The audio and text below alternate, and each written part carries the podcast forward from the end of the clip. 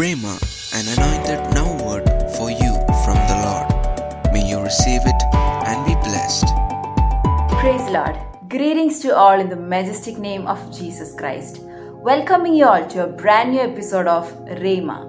We have been discussing on the topic Is anything too hard for the Lord?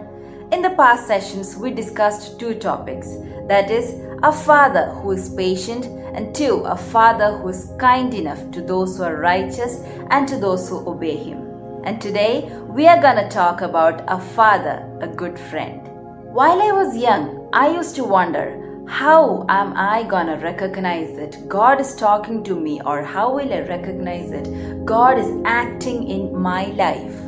I used to believe that a father will only connect to godly men, those who are pastors or priests or, or preachers, etc. Let me remind to all those who are listening to me today. We are here to listen the session of Rhema, an anointed now word from the Lord.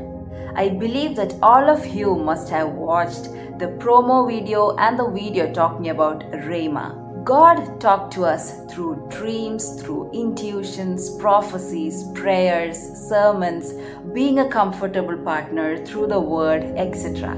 Today, I'm going to speak about the Father who is a good friend, who talks to us, who corrects us, and blesses abundantly. Let's run our eyes through the book of Genesis, wherein Abraham meets the king of Gerar. He is Abimelech. Abraham tells Abimelech that Sarah is his sister and not his wife. Believing that Sarah is Abraham's sister, Abimelech takes Sarah along with him. But before going near her, God appears in Abimelech's dream and makes him realize that Sarah is a married woman. Also, God told Abimelech to correct his mistake so that he'll be blessed through the prayers of Abraham.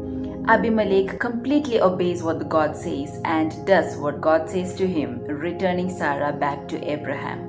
Friends, we have been running back of this worldly people, pleasures, and materialistic things to get happy or be in that comfort zone. Haven't we heard of the song, What a Friend We Have in Jesus? Yes, our God is enough and He's a good friend of ours. He talks to us, He corrects us, and He blesses us abundantly. May the Lord God Almighty and His Holy Spirit lead us and guide us through the God's path. Praise the Lord.